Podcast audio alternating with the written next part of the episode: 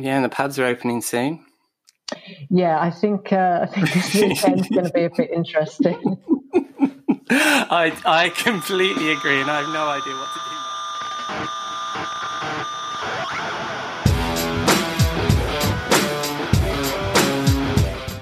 Welcome to episode 17 of Rockstar CMO FM. The M is for marketing, the F is for well, you decide. As you may be asking yourself, does the world need another effing marketing podcast? I'm your host, Ian Truscott, founding editor Rockstar CMO and managing director of AppRoPingo, a London based content marketing agency. You can find us at appropingo.com. Or, well, you might be able to if I pick something easier to spell. Anyway, hello and thank you for joining us. If you are a new listener, welcome and I hope you stick around. If you're a regular here, well, thank you for your support.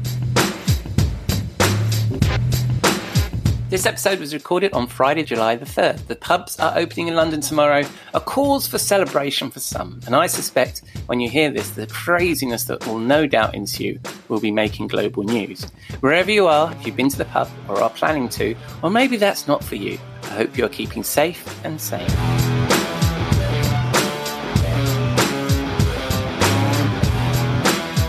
This week, I'm sticking to the script. I'll take a look in the pages of rockstarcmo.com and suggest an article I would like you to take a look at. In the interview segment, I chat to Sally Yates, CMO of UK fintech vendor Xceptor, and I'm again fortunate enough to be joining my friend and content marketing guru Robert Rose in the virtual Rockstar CMO bar. Let's get started, shall we?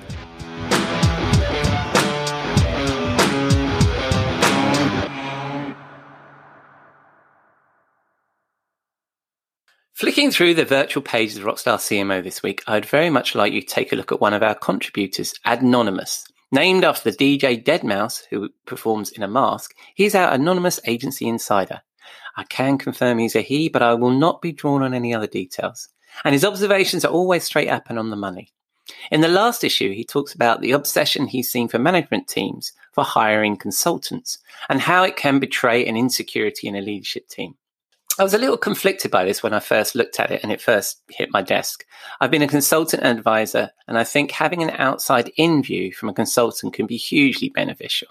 I think it's also one of the benefits that you bring as a new employee when you join a company. You still have that kind of outside in view, you're not institutionalized. And I think that point of view can really help. But what he's really driving at is hiring people that have the skills, knowledge, or insight that you already have in your business. We've been there. You're ushered into the boardroom to listen to a well paid consultant hired by your management team to tell you stuff that you already know, or maybe even have said yourself. But you have to watch your idiot boss nod along as if these same words being uttered by a prophet. But this article isn't really that. It's not really dinging consultancy culture in its entirety. What he's saying is, is he's encouraging management teams to look inward for insight, then bring people in to fill the gaps. As he concludes, so listen to your people and do your job. Leave the consultancies to the stuff you truly don't know. I think these are wise words from my anonymous friend. I think we can all agree with that. I will, of course, include a link to the article in the show notes.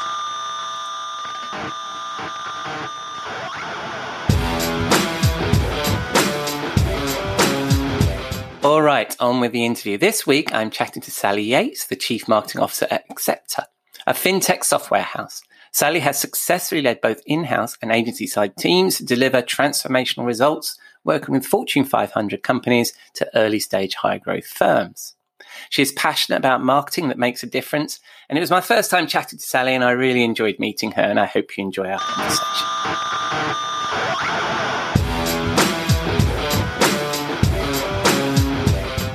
Uh, welcome, Sally, to Rockstar CMO FM. Uh, thanks very much, Ian. Lovely to be here. And how are you? How are you coping in lockdown pandemic? Yeah, no, it's all good. It's um, you know, the new normal, isn't it? So uh, it's been a few mm-hmm. months now, so I think we're all got a, some sort of routine. There's a little bit of a groundhog day to it, but um, right. things are, are, are, gradually changing, and we were allowed to do a little bit more. You know, mm-hmm. week by week, take it as it comes. Yeah, and the pubs are opening soon. Yeah, I think uh, I think this weekend's going to be a bit interesting. I I completely agree, and I have no idea what to do myself. Um, what, stay away.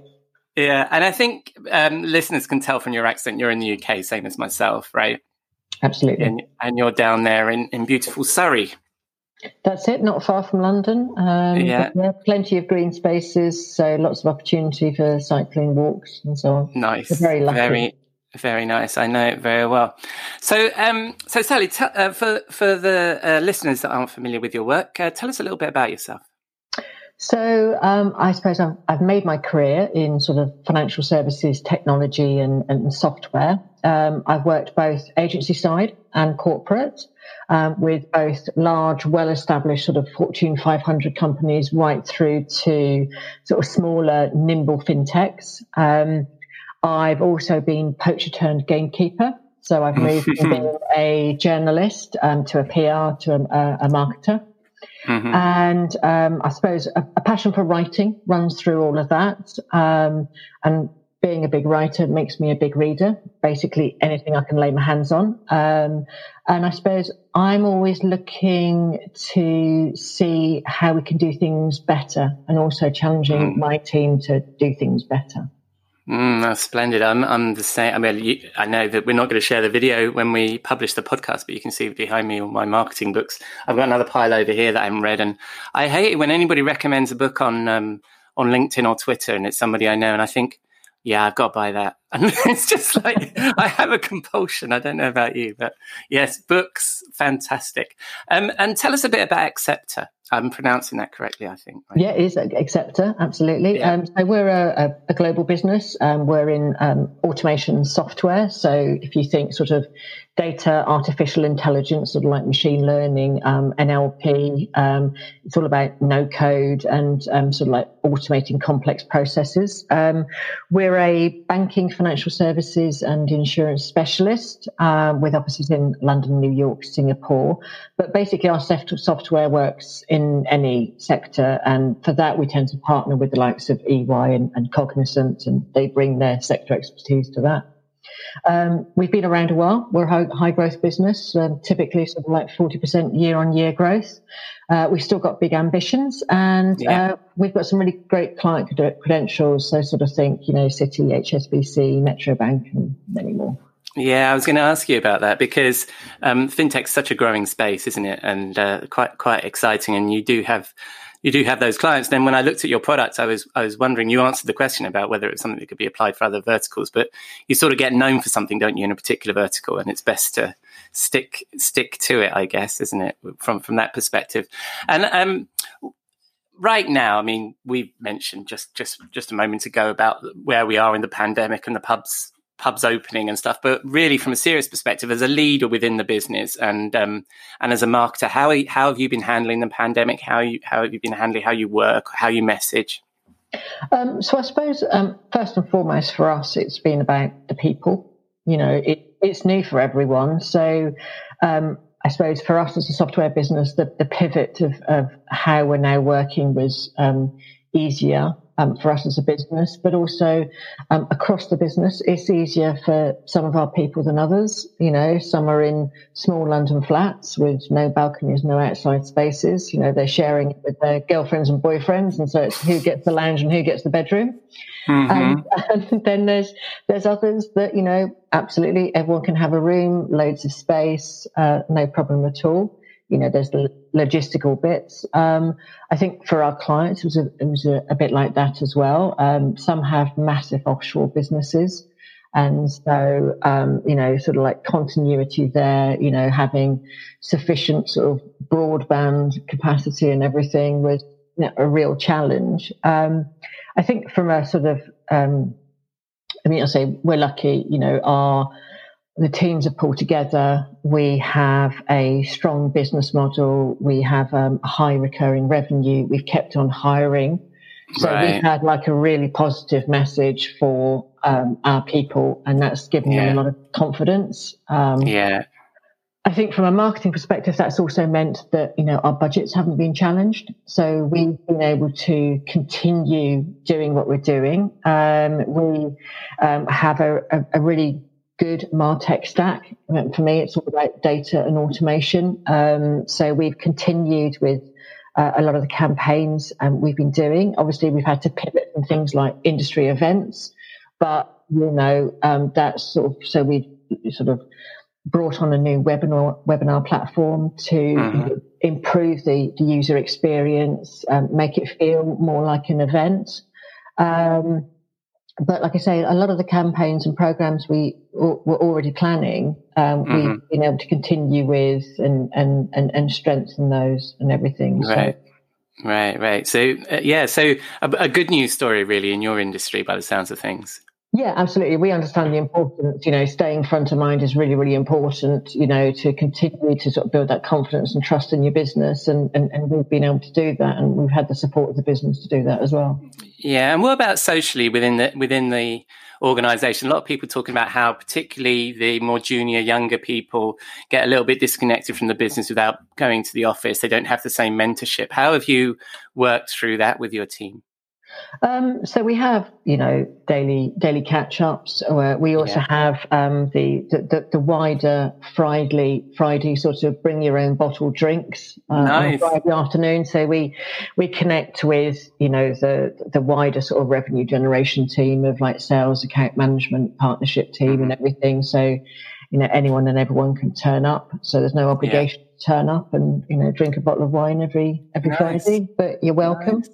Um, and yeah, I mean, other groups, you know, they've done sort of like bingo sessions. Um, mm-hmm. People have had competitions as to like, you know, who can have the best background, what the background and everything. yeah, so, yeah, yeah. Oh, that, so you've really made an effort then to keep that social bond together then.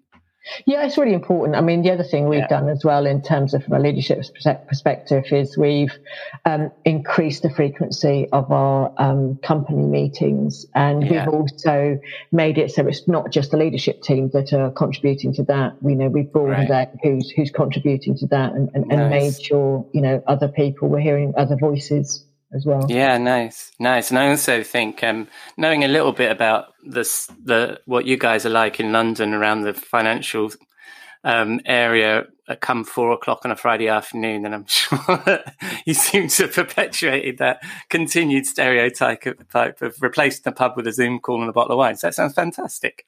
yeah, absolutely. And it's like people showing off their, their sort of like different gardens and or, or not, as the case may be. Nice.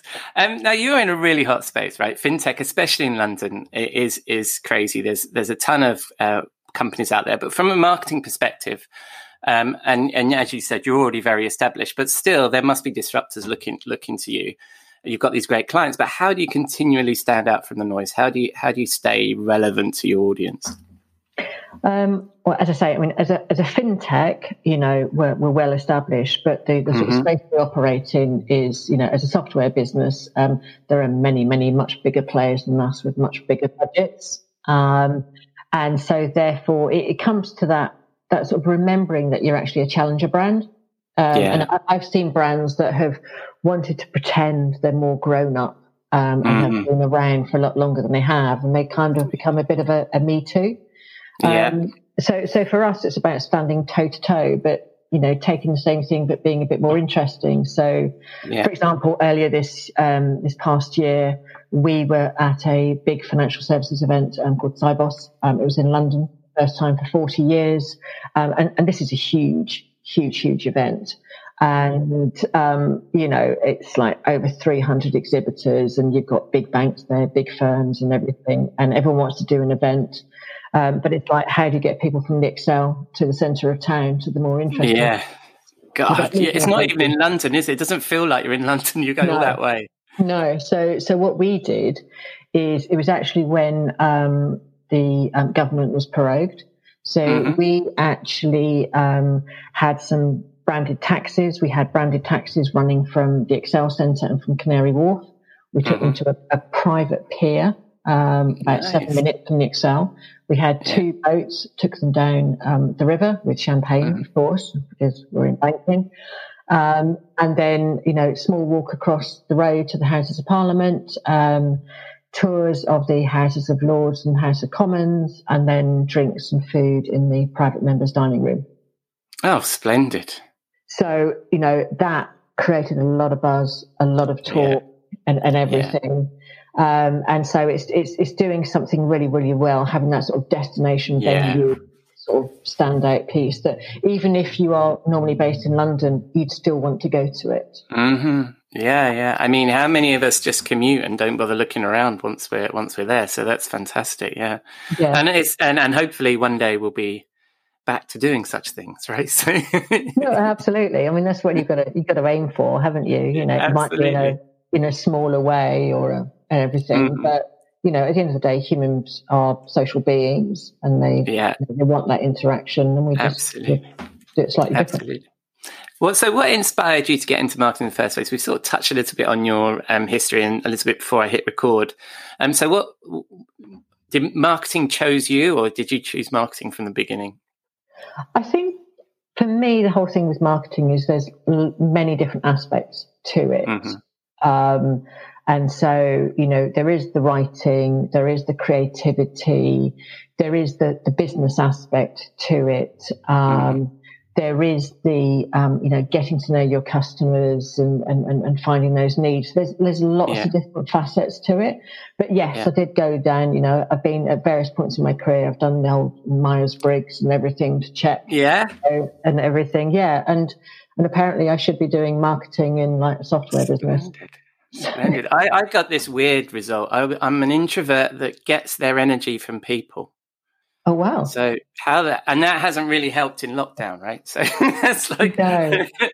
no. So on the one hand, I should be perfectly happy with being locked down, but I get my energy from people, so I don't know what to do. But yeah, I can't remember what it was after that. But um, it's those those things are really interesting, aren't they? When you go through them. You know, they're really interesting. I, we, we we did a session the other day, and uh, one one guy who's an introvert um, sort of turned around and said, "Yeah, actually, lockdown's been really difficult for me as an introvert." He said because I'm constantly yeah. on a screen in front of people. Oh, I'm finding it really difficult to yeah, yeah. have my sort of recovery time. Yeah, I think as well um, for introverts is um, because everybody's saying switch to virtual, switch to social media, switch to being more present on LinkedIn. I think those places present a problem if you're an introvert as well because you don't want to butt into this big conversation that's going on, and you, you know you sort of think, well, I'm not Gary Vee, and I feel like an idiot, and all those sorts of things. So, yeah, I think I think that's probably. I think it's interesting that you'd think that lockdown would be great for introverts, and it really isn't. No, and it's terrible for extroverts. So lockdown is just terrible for human beings. Then I think. yeah. Yeah. So um, when I was looking through your career on LinkedIn, because you and I haven't spoken before, um, I saw a lot of re- um, references to analyst relationships and influencer marketing, which has been quite a hot topic on Rockstar CMO from time to time and you know obviously last year's sort of bubble burst on b2c influencer marketing and stuff but i think it's an important part of b2b marketing as a b2b marketer myself. So what are your tips to b2b marketers around that whole topic? Because i think nowadays right analyst relations and influencer marketing is kind of squished. They're the same practice really aren't they? So what do you, what do you think so it's interesting because um, very often when you start, you know, you sort of mention analyst relations and you're talking mm-hmm. to other people in the business about it, there's still this perception that it's a pay for play. You oh know, my god, yeah, you yeah, have yeah, to go yeah. and have a subscription, and of course it's, it's, far from it. Um, yeah. Vendor briefings are actually the, an essential part of any good analyst's day to day. And a good analyst needs to know who the key players are in their sectors, yeah. and they're always changing sectors as well. And you can't yeah. expect them to actually know everyone in those sectors. So it's actually your job to get in front of them, make yeah. sure that they're constantly hearing from you, um, and and to also understand that they actually have influence right across the buying cycle. Mm. Um, you know, obviously, as marketers, it's the whole buying cycle for us. It's not just the sales cycle. So the analysts yeah. are there right at the beginning um, yeah. creating RFIs, RFPs, you know, building shortlists.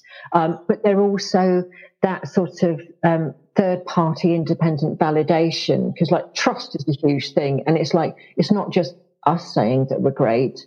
There's these other people that really know the market that are saying, yeah, we've, we've looked at this independently. We've talked to their customers. We've talked to yeah. other people. We've seen the software. We've looked into it and, and we're happy yeah. to talk it and, and, and yeah, it. Yeah, and I guess in financial services, um, you, have probably got quite a conservative buyer, so that kind of trust and credibility is is incredibly valuable in selling into that market. I guess.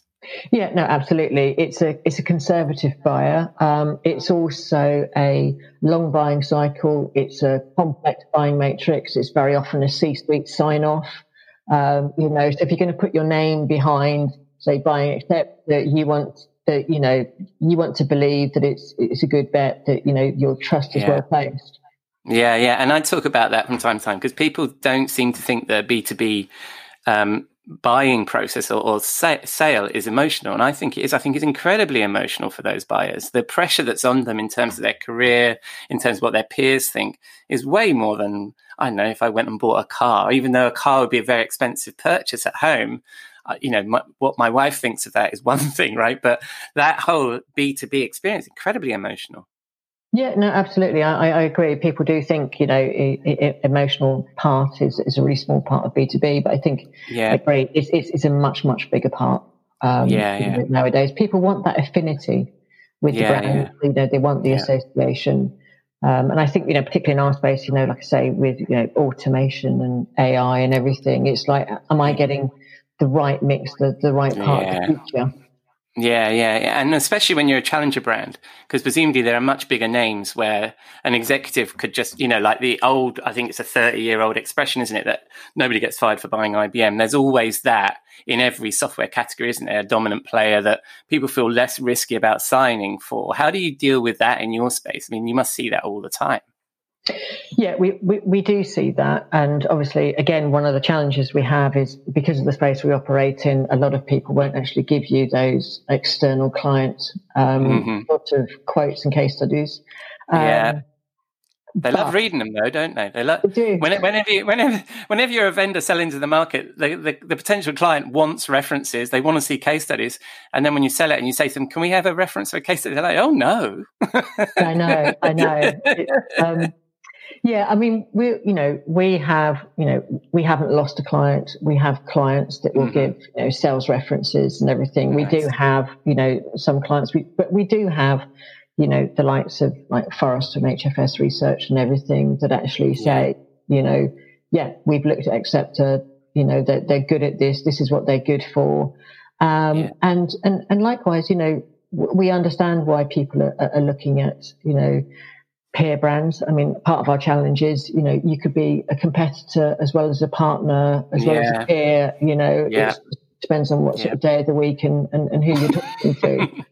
so, and the um, exact solution. Yeah, yeah, yeah. You know, um, yeah, yeah, yeah, sure. Yeah, and um, you actually, um, Xceptor, you actually have a, have a, a, podcast and a blog. And doing my research, I, I was listening to your podcast. Um, I was interested in a conversation because data is something always comes up. So I not only do I do this, I host executive dinners sometimes. Um, and when I talk to senior executives in businesses, there's always a number of popular topics like silos and like data. Now, from your perspective, I thought this was a really interesting phrase that came out of the last episode of your podcast was about data as a a corporate asset. Tell us a little bit about that and how, how you how you see that because that's really relevant to us marketers, right? Yeah, no, absolutely. I mean, um, you know, um, within within Xceptor, I'm known for like data being one of my mantras, um, or hobby horse, as it I was uh, accused the other day. Um, and, and, everyone gets that sort of you know bad data equals bad decisions, and and yeah. people get that. But what they're probably not as good at understanding is that it really does all start with the data, and actually everyone's responsible for that data. What mm-hmm. I find is people are, are, very keen to hand off that responsibility to to other people. You know, um, quite often they're very keen to hand it to marketing departments. You know, particularly those with database administrators.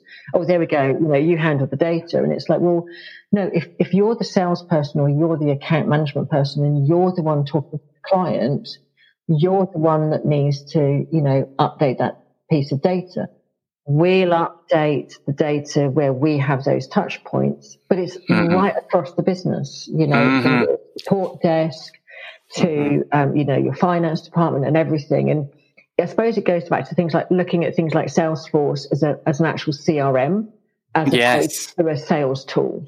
Or, yes. you know, something that I just put sales data in and everything. And yeah. it's, it is, it is always a cultural shift because, you know, people don't find it very exciting you know, keeping data up to date. Yes. But um, they do um, find they yeah, but when they're looking for something, they find it very exciting. So I've always had that challenge. And I'm not going to draw you on this because I didn't want to get you in trouble. But i have I've always had that challenge where um, salespeople go into the CRM and they're looking for something, and you and they're looking for reference. Who's referenceable? Marketing, tell me who's referenceable. Well, you guys in the sales team and the customer services team, you know who's referenceable. So keep the CRM up to date. so, and then we don't know. and, and, could you please ask more people if they were? Yeah, you know, like, yeah, can we get references of these people? It's like, well, I don't know. Well, have we asked? You know like, let's keep asking let's ask in different ways let's you mm-hmm. know let's do a softer ask you know um, have you ever um, tried putting it in the contract yes yes no we we now have i that. guess redlined like before you even yes again one of my another little challenge that we we yeah. like to have yeah don't give it away straight away please um, yeah. but yeah no for us it's like you know the, the classic articles used to be the press release didn't it yeah and yeah, it's absolutely. just like, I'd, I'd rather have a video interview or a case study mm. or something like that. Um, mm-hmm. uh, because, you know, by the time a press release has gone through 42 iterations in a big corporate, it's not the yeah, most yeah. interesting read. No, absolutely. Whereas a two minute video, and re- and really all the the buyer is looking for is that validity, aren't they? Of here's a here's a credible person representing a credible brand who's saying credible things. It's not going to take them an hour and a half to say that. It's just a minute on video, and and, and you're good. Or, or like the, the wonderful sort of video case studies, which are these wonder, wonderful sweeping views of their headquarters. And this really, let's get to the point where somebody speaks, you know, I mean, five minutes yeah. in. yeah. Well, now it'd be a talking head, wouldn't it, on Zoom or something? Yeah. Well, now you're helping me with my uh, hobby horses. So I'm going to, I'm going to take, take my time with that. Now, um, talking about the fact, I mean, we are talking on a podcast and, um, uh, we're we're only what are we 16 15 16 episodes in so i can't talk i can't refer to myself as much of a podcasting expert i guess. But um, it's something you guys have been doing and i think it's something that's slowly gaining traction amongst b2b vendors and b2b marketers. What was your experience and what would you recommend to other people thinking of putting on a corporate podcast I think first and foremost, you know, go for it. You know, if you've if you've generally got something to say and you've generally got an angle and you can see a really good theme for for a podcast, go for it. Um, but if you generally are struggling to to, mm-hmm. to work out what your genre would be or anything, then mm-hmm. maybe now is not the time to, to do it. Um, and I think it's the same with any piece of content, isn't it? I was going to say the same. You took the words right out of my mouth there. Yeah, yeah. Yeah, you, you've, you've got to plan for it. You've got to yeah. make it good. It's got to be worth listening to. I yeah. know. Otherwise, it's yeah. just a, a, really big exercise in producing something that gets buried. Mm-hmm, absolutely. I always, when I was a CMO, I always had this thing where I'd ask why all the time, just drove everybody nuts. Why are we doing that? Why are we producing that? Why, you know, and you got to think about that all the time and think about well, who the audience is. I mean, there's no point in us being on TikTok, right? no, no. you got to know where your audience are and what, what they're interested in. I mean, I don't know about you. When we when we launched our podcast, um, there was, um, you know, obviously there's traditional places where you know um, people go for their podcast. Well, for our audience, um, they don't go there. We have a disproportionate number of people listening to the book to the podcast on their PCs at work.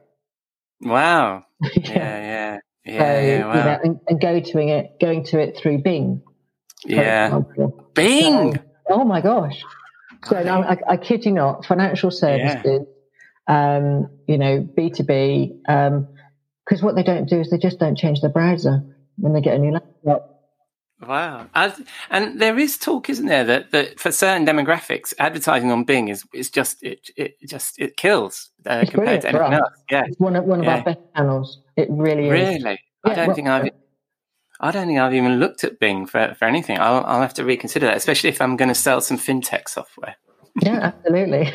and obviously, it's a lot more cost effective than Google. Yeah, absolutely, absolutely. Um, uh, well, um, this is really fascinating. And finally, uh, I wanted to mention to you a feature that we have for Rockstar CMO that you're probably familiar with, that we call the swimming pool, which is our portal to hell for all the bullshit and snake oil that's collected around our industry. And I'm sure you're familiar with a few of those things. And um, what would you nominate that we chuck into that swimming pool? So, I mean, obviously, bad data has got to go in there. yeah, yeah. You know what yeah. I mean? Um, also, one of my pet hates has always been, um, I think this comes from the time when I worked in PR, was marketing speak. Oh, lovely. Like really weird, sort of Perfect. Victoriana, long-winded. Um, you know, if I could use fifteen words, let's do that. Mhm. Three is no good. Yes. Fifteen. Yes. Um, and then I suppose, I suppose the other thing is like for, for marketers who only ever want to tell you how well they're doing in again um, terms only marketing people understand or metrics that marketing people understand. If you can't speak business, then. I'm always a big fan of that. And anybody who listens to, to what I talk about, I'm always talking about encouraging marketers to speak in the language of the C suite. So, you know, for my own, when my day job, if you like, um, I'm always talking about awareness, revenue, and trust. And marketing is about that. And if you don't think about those things, you're going to get replaced by a chief growth officer, right? Because Mhm. suddenly we've got this new role rising, and people that are listening to this podcast and have listened to it before will already know this rant. Um, but, you know, if you're a CMO that doesn't focus on those things, and, and talks in the mealy words that the C suite doesn't understand, then they're going to find some guy or gal that calls himself a chief growth officer and goes, I think that's what I need. Yeah, absolutely. Yeah, yeah, yeah, You yeah, yeah, yeah. Well, we've, um, well, thank you for letting me air some of my hobby horses. I hope you enjoyed the conversation and Yeah, it was no, a pleasure to meet you. Thank you very much. Thank you so much. I really appreciate your time. Definitely. Bye-bye. Bye. Thank you, Sally. I will, of course, be sharing all the links that we've referred to, plus Sally's contact details in the show notes at rockstarcmo.com forward slash podcast. I don't know about you, but I've had a long week. I can't complain about it as I have some lovely clients, but it's definitely time for a cocktail. And as the real bars are still on lockdown, it's time to ease into the weekend in our virtual Rockstar CMO bar with my friend Robert Rose. See what he's drinking and what thought he will leave us with this week. You know he can play piano, right?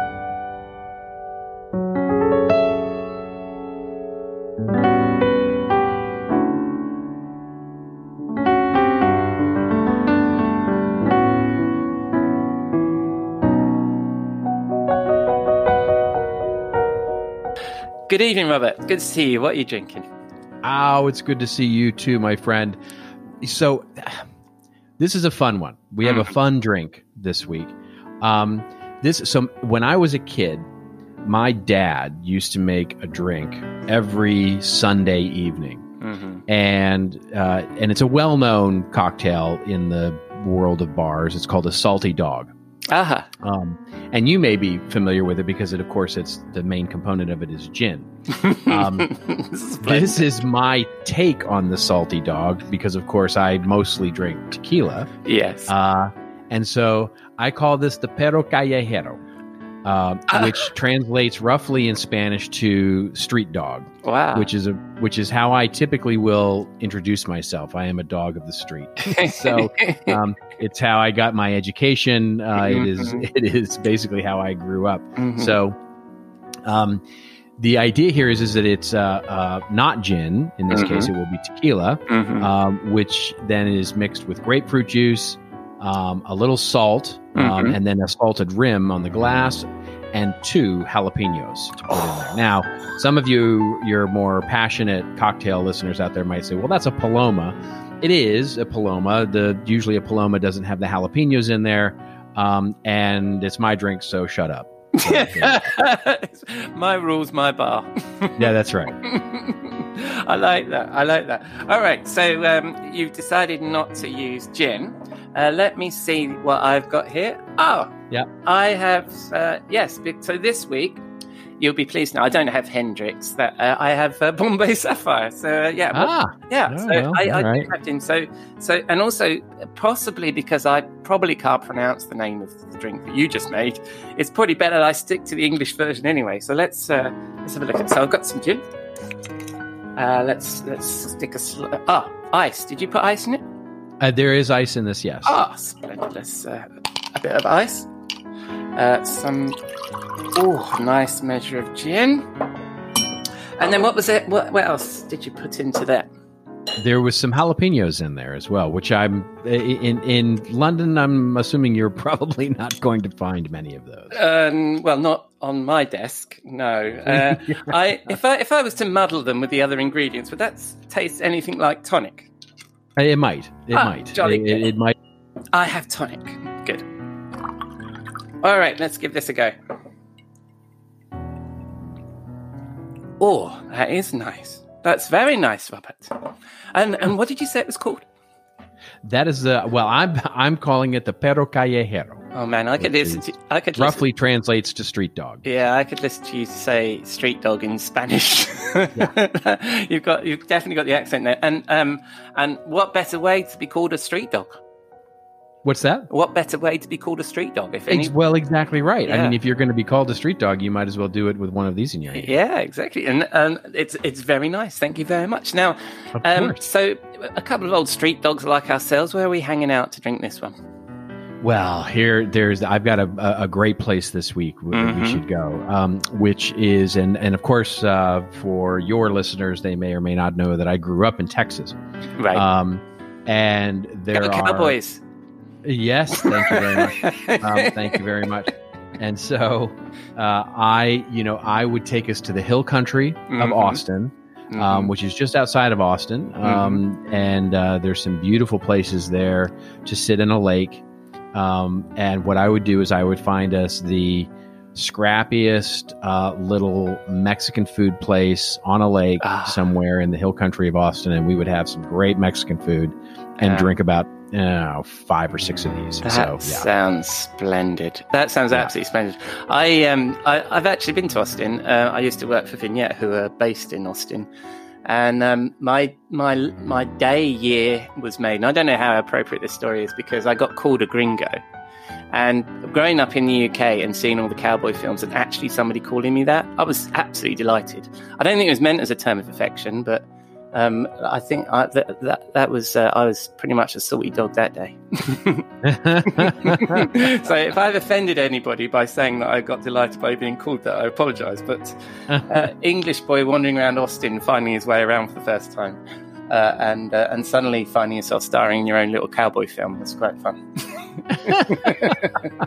well, that happens a lot in Texas. Yeah, you can you can find yourself starring in any number of cowboy films if you're uh, as you're traversing the Texas countryside. yeah, and also I understand that Austin isn't really Texas, is it? It's um, That is correct. Yeah. There is a, a dome that has emerged that uh, Austin is its own yeah, its own personality for for sure. yeah. Um, and uh, Texas has, uh, has has changed quite a bit um, in, in in the intervening years since I left. I think it's all because I left, basically. But, um, uh, they they just yeah. thought they better sort their house out while That's you were right. gone.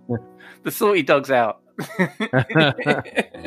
well, um, yeah, I, I, it's, it's, it sounds like a great location, and I would happily drink a few of those up up in those hills. Um, but uh, while we're while we're sipping away, what what would you what thought would I be left with as I uh, try and find my way back to the city?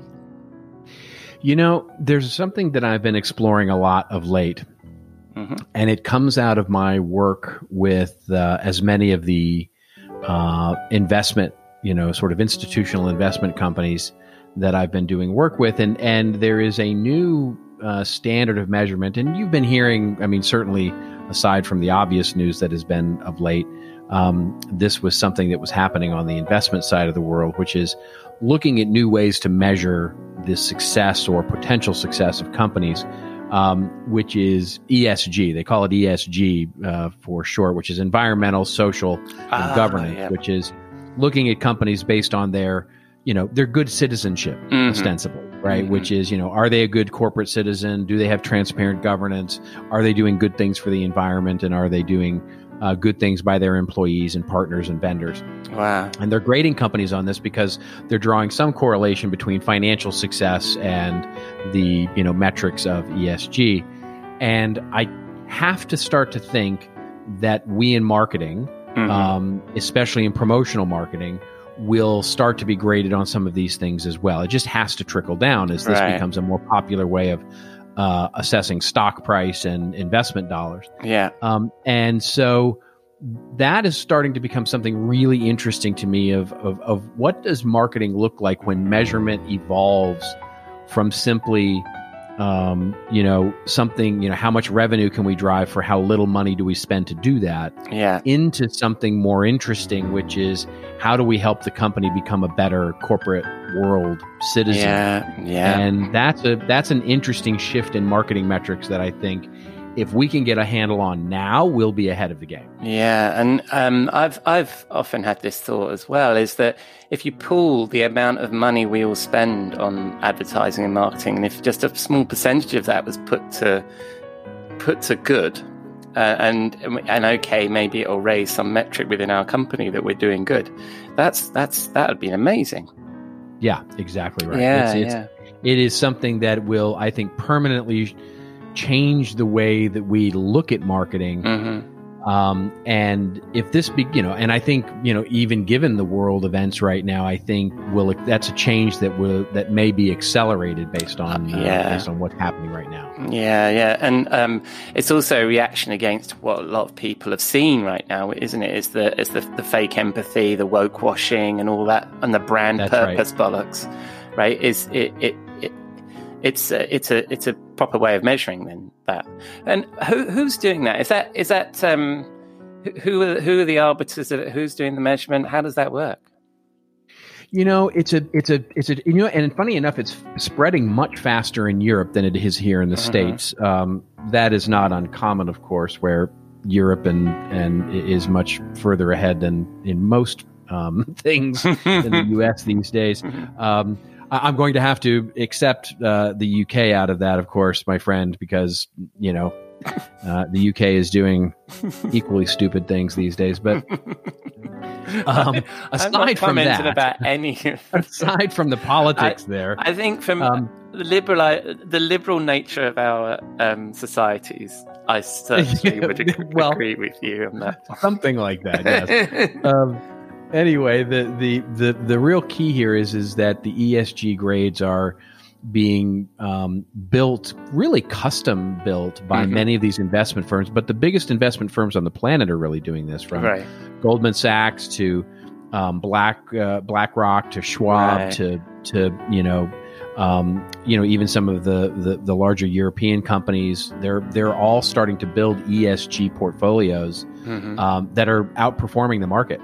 And so they're all assembling their own sort of metrics to it, Yeah. but it all has some combination of, uh, you know, good corporate citizenship, their attention to purpose, um, which Mhm. has of course become a big deal in brand, um, and then um, their alignment with governance and transparency in the way that they manage data, the way that they manage security, the, man- the way they manage corporate finance. Um, and transparency there, and then of course their treatment of employees and vendors and all of that. Mhm. Um, yeah, it's a, it's yeah, a really fascinating interesting. field. Yeah, really interesting because it's also, I mean, uh, of course, every, uh, you know, investors are attracted to something that shows that uh, a stock is going to go up. But um, it's, uh, I think that that's going to be great for employees to have a look at where they should work and all sorts of things like that. Yeah, absolutely. yeah. It's going to be it's going to be a really interesting thing as these companies begin to reap the benefits of investment. Um, you know, Yeah. from their stock perspective, as as Yeah. well as from a venture perspective, Yeah, how they'll start to shift strategies on you know what becomes the priority. You know, it used to, of course, be the two things that the C-suite cared about were revenue and cost. yeah, I those things are not going to be number one and number two anymore. They may there certainly will be there, but but you know as we start looking at ESG and other types of programs that look at companies from a new purpose driven standpoint, Mhm. I think we're going to see a lot of opportunity to shift everything that we're doing in marketing. Yeah, and I- and um, one of the things I think we we've probably talked about is uh, certainly one of the things that I, I talk about when I talk about the role of the CMO is that is getting aligned with what the C-suite care about. And if the if the C-suite are going to care about these things, absolutely to your point, we need to get ahead of that. Yeah, Yeah, yeah, no, very interesting, very interesting. Always very interesting when we share a couple of cocktails. Well, that's regardless of where we are. So that was that was fantastic. Thank you very much. absolutely my pleasure. And when uh, people spin the dial of the old interwebs, where will they find you, my friend? Well, thank you very much for asking that. You know, you can find me at my little home, um, my little company on the web, which is TCA, the Content Advisory, which you can get to by simply going to contentadvisory.net. Mm-hmm. Uh, and or I would love to chat with anybody on social. Uh, I'm on the Twitter um, and on the LinkedIn. Um, on both, and I'm really easy to find on both you of those. If you just do a quick you're, search. You're Robert underscore Rose, and avoid the other one. All right. Well, thank you very much. And I look forward to seeing you next week down in the bar. Absolutely. Cheers, my friend. Cheers, mate. Bye bye.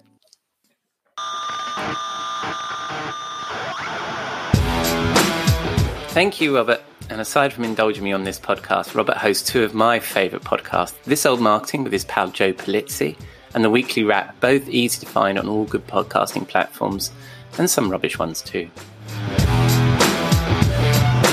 All right, then, that's it, the end of episode 17. And thank you for dropping a dime into your podcasting jukebox, selecting our track, and driving along with us.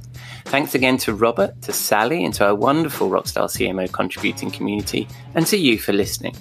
I must also mention Dennis Shiao, regular contributor here and friend of the show, who on Twitter rather wonderfully last week offered to start a crowd fund to improve my liquor collection. I don't really know what he means. But yes, please, send more gin. Anyway, thank you, Dennis. When she was young and I tried to explain Twitter, my youngest daughter once described my social media strategy as, You are just shouting into the void, Daddy. So I'd love to get your feedback so I can gain some respect from the junior Gary Vee at our dining table. You can find us at rockstarcmo.com or at rockstarcmo on Twitter and LinkedIn, or drop us a like or a review in your preferred podcasting platform. Next week, I'm hoping to chat to Jasmine Martirosian, VP Marketing at TÜV SÜD Americas. I'm hoping I'm saying some of that right. She's a long standing member of our Rockstar CMO community, but we only know each other at social media and email distance, so I'm looking forward to chatting to her. Until then, I've been your host, Ian Truscott, founding editor of RockstarCMO.com, and I look forward to sharing our little show with you next week here at Rockstar CMO FM.